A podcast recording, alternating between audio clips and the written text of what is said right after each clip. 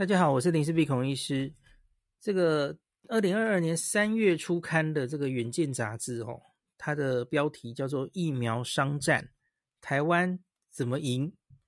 哦，然后而且它这里面有独家专访，哦，专访 AZ 疫苗的发明者，就是那个牛津疫苗的研发的那位女性科学家，哈，吉尔伯特，大家应该在新闻上常常看到她哦。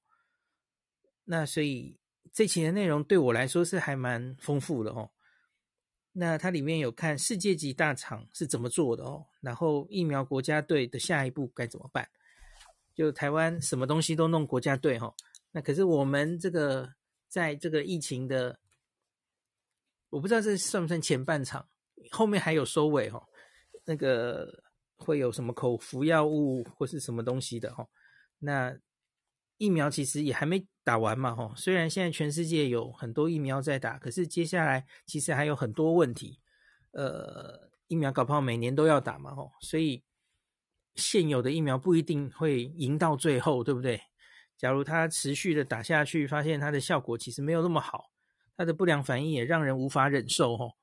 那也许后来出现的疫苗反而会后来居上啊，这谁知道？哦，那所以这一期这个远见，哦，他。就做了这几个专题哈，那台湾怎么赢的那部分哈，我觉得其实跟企业比较有关，就是他又回头检讨了一次哈，台湾在疫苗产业上，假如要有什么发展的话，我们原本为什么没有办法成功？我觉得其实讲了半天，其实就是没有资金啊，没有钱是很重要的事情哈，国家。愿不愿意投这么多的资金下去往这个方向走？那愿不愿意去争取国际大厂的代工？然后有代工之后取得他们的技术，然后最后可以完全自产自销。这个其实是现在韩国这几年在做的事情哦。那台湾现在才在考虑做这件事，会不会已经为时已晚哦？那这个这个有点令人担心哦。可是我觉得我们也不一定一定要往这个方向走了哈，我们可以走出自己的路就是了哈。那这一集的里面呢，有一个专访是我觉得特别，我想跟大家分享的哈。那个就是 AZ 疫苗，他们专访这个 AZ 疫苗研发的科学家吉尔伯特跟格林两位女生哦。那这个远见是他们。已经是六十周年吗？忽然找不到。呃，四十多，对不起，天下文化四十周年。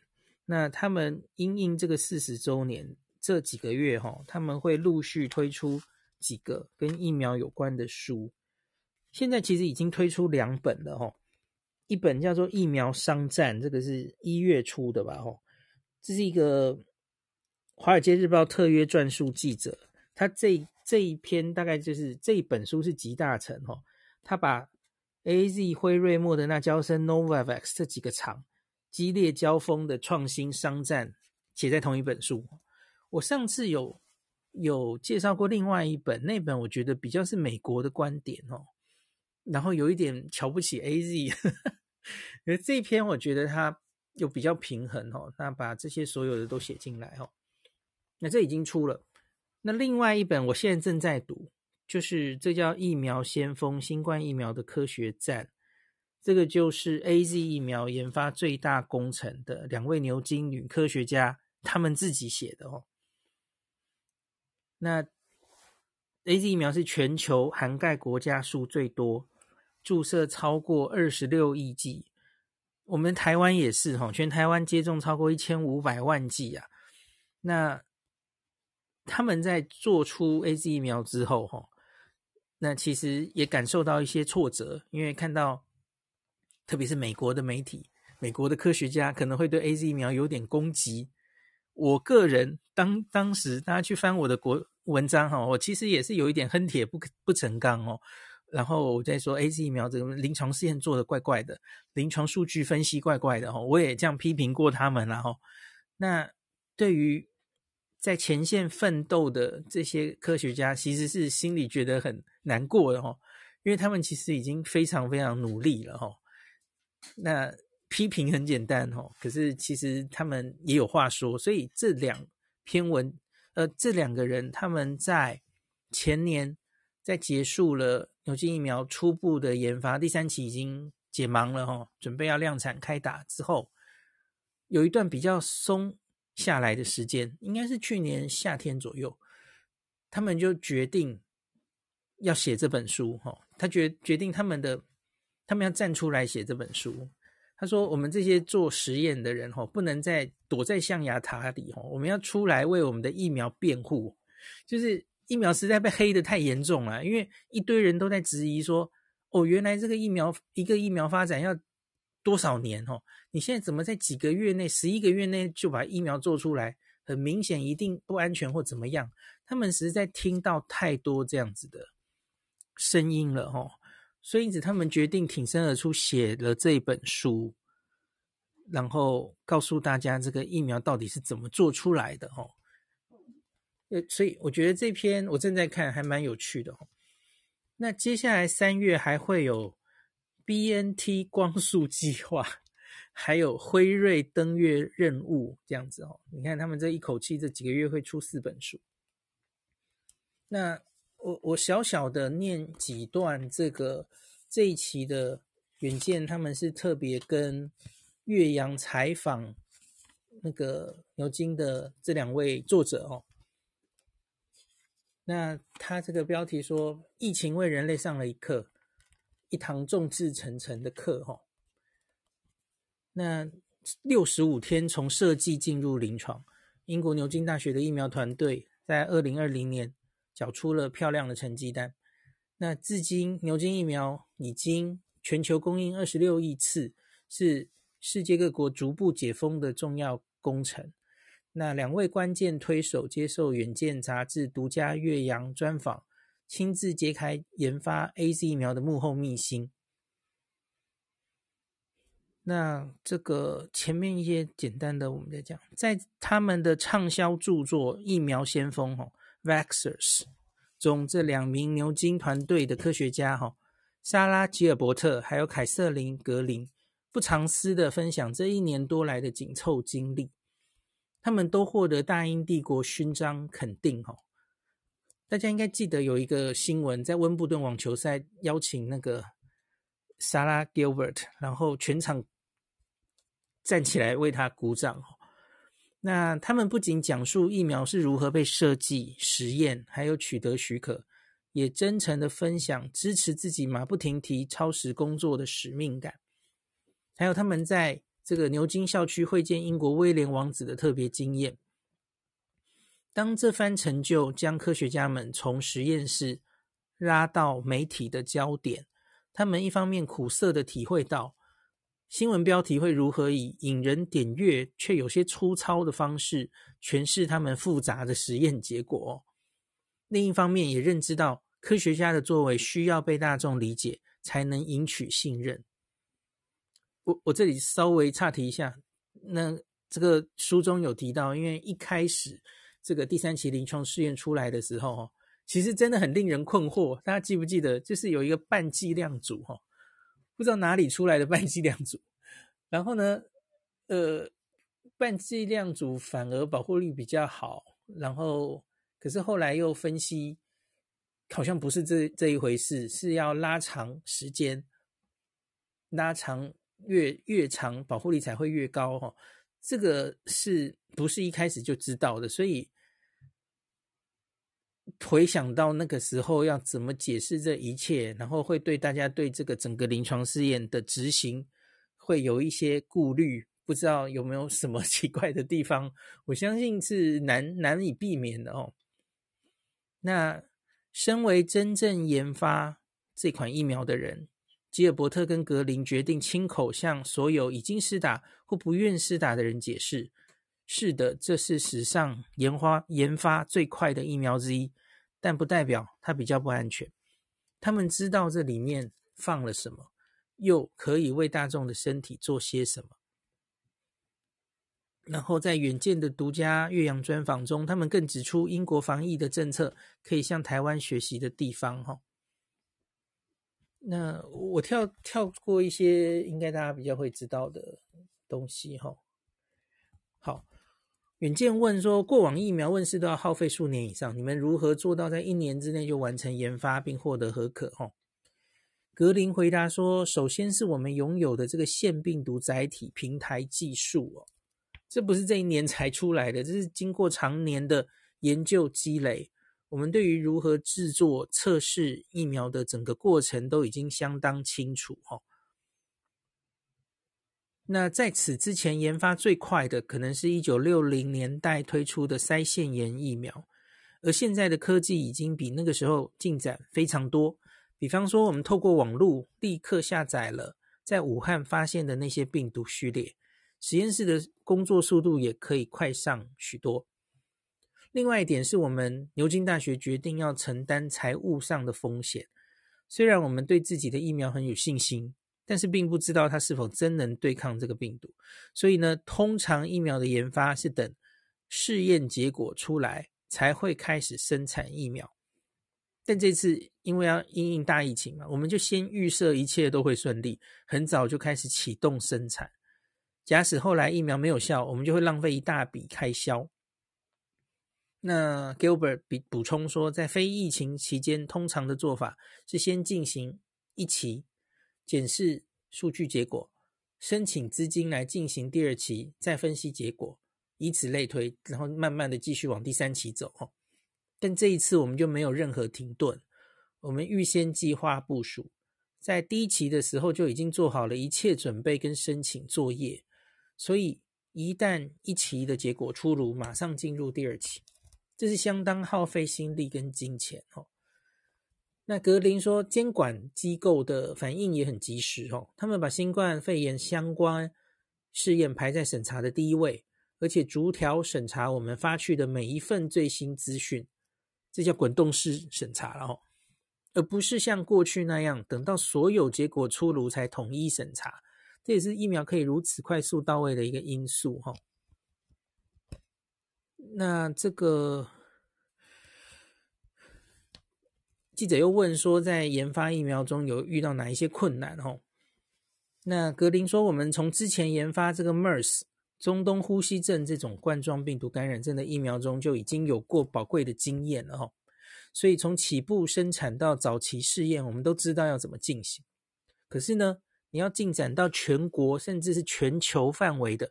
第二、第三期临床试验物流就变得很复杂哈。那牛津一开始是自己努力嘛，后来 AZ 公司加入哦。那 AZ 加入之后，我们也必须学习如何将技术转移给他们，而确保他们能维持相同的品质标准，把疫苗传递到全世界。其中许多的环节是我们原本不知道该怎么做的哦。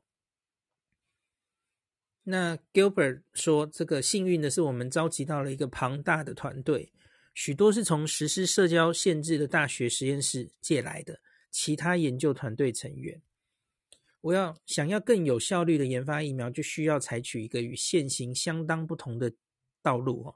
过去是由企业来决定是否研发一款疫苗，因为企业主要要赚钱嘛，有服务股东权益的责任。”而疫苗大多赚不到什么钱，再加上假如你疫苗研发到一半哦，那个感染潮没有继续爆发，研发的经费就会亏一大笔。可是这一次是透过学界跟企业合作哦，我们可以一起分担这些风险，并让整个过程更有效率。我期待未来可以看见更多这样的合作。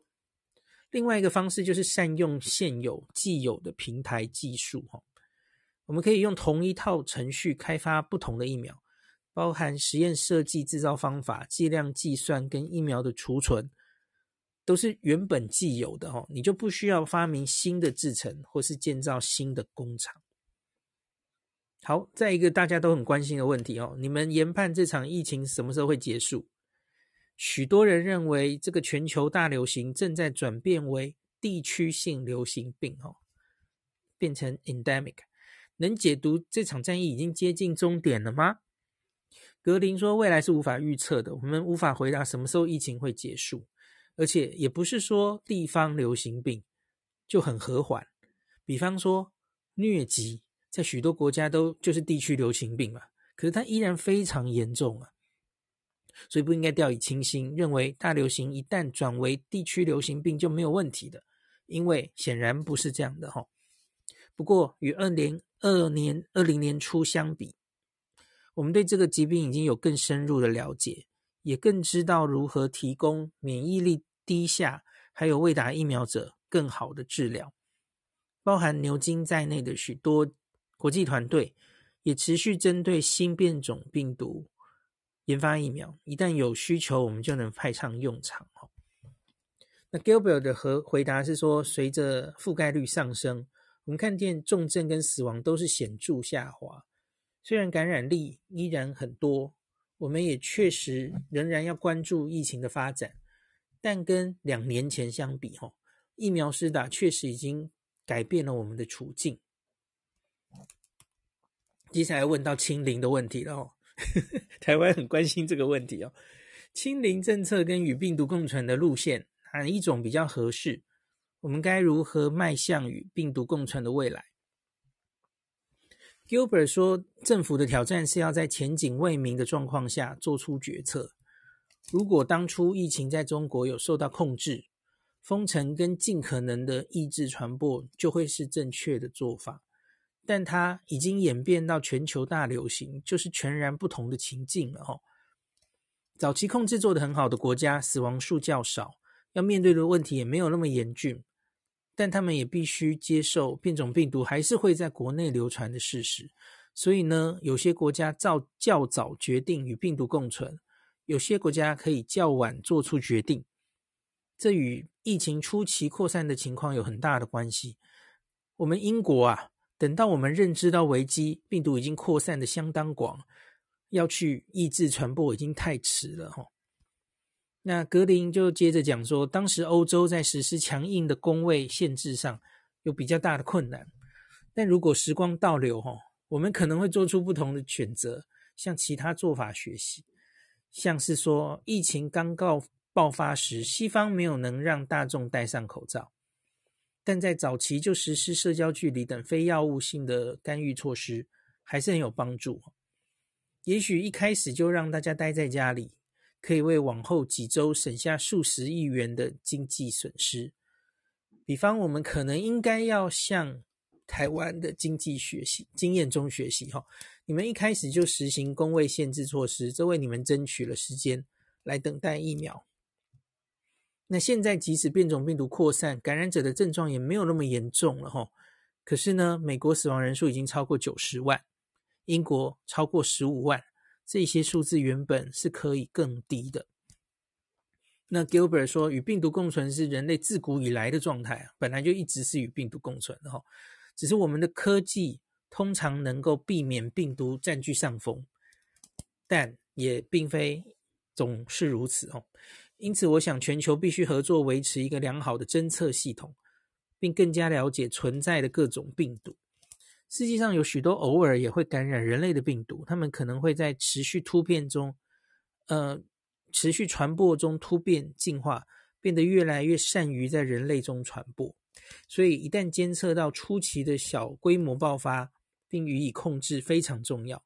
我们也需要针对时常感染人类的病毒进行研发，并备好疫苗，以便在早期爆发的时候便抑制它们。吼。好，这篇专访的最后一个问题了哈，人类可以从这一次的疫情学到什么呢？格林说：“我想给出一个正确、正面的答案。正面的答案，无论在实验室外的亲身经历，内外的亲身经历，我们都看到很多人以利他的精神协助彼此，很多人愿意无偿提供协助，不仅提供科学专业，也在社区帮助长者，并非每个人都是自私的。”当情况艰难时，我们是能够团结起来互助的。我们应该要记住这一点，并据此做出未来的决策。哦好，这个就是这一篇专访。哈，这这个这这一集的《远见杂志》里面还有很多篇哦，有兴趣的人可以去找来看看。哈，那更有兴趣的朋友，当然也可以去。注意一下，他们这几个月出版的跟疫苗有关的几本书哈。那我看完了那几本书之后，我再看要怎么样跟大家分享哦。好，今天讲到这里。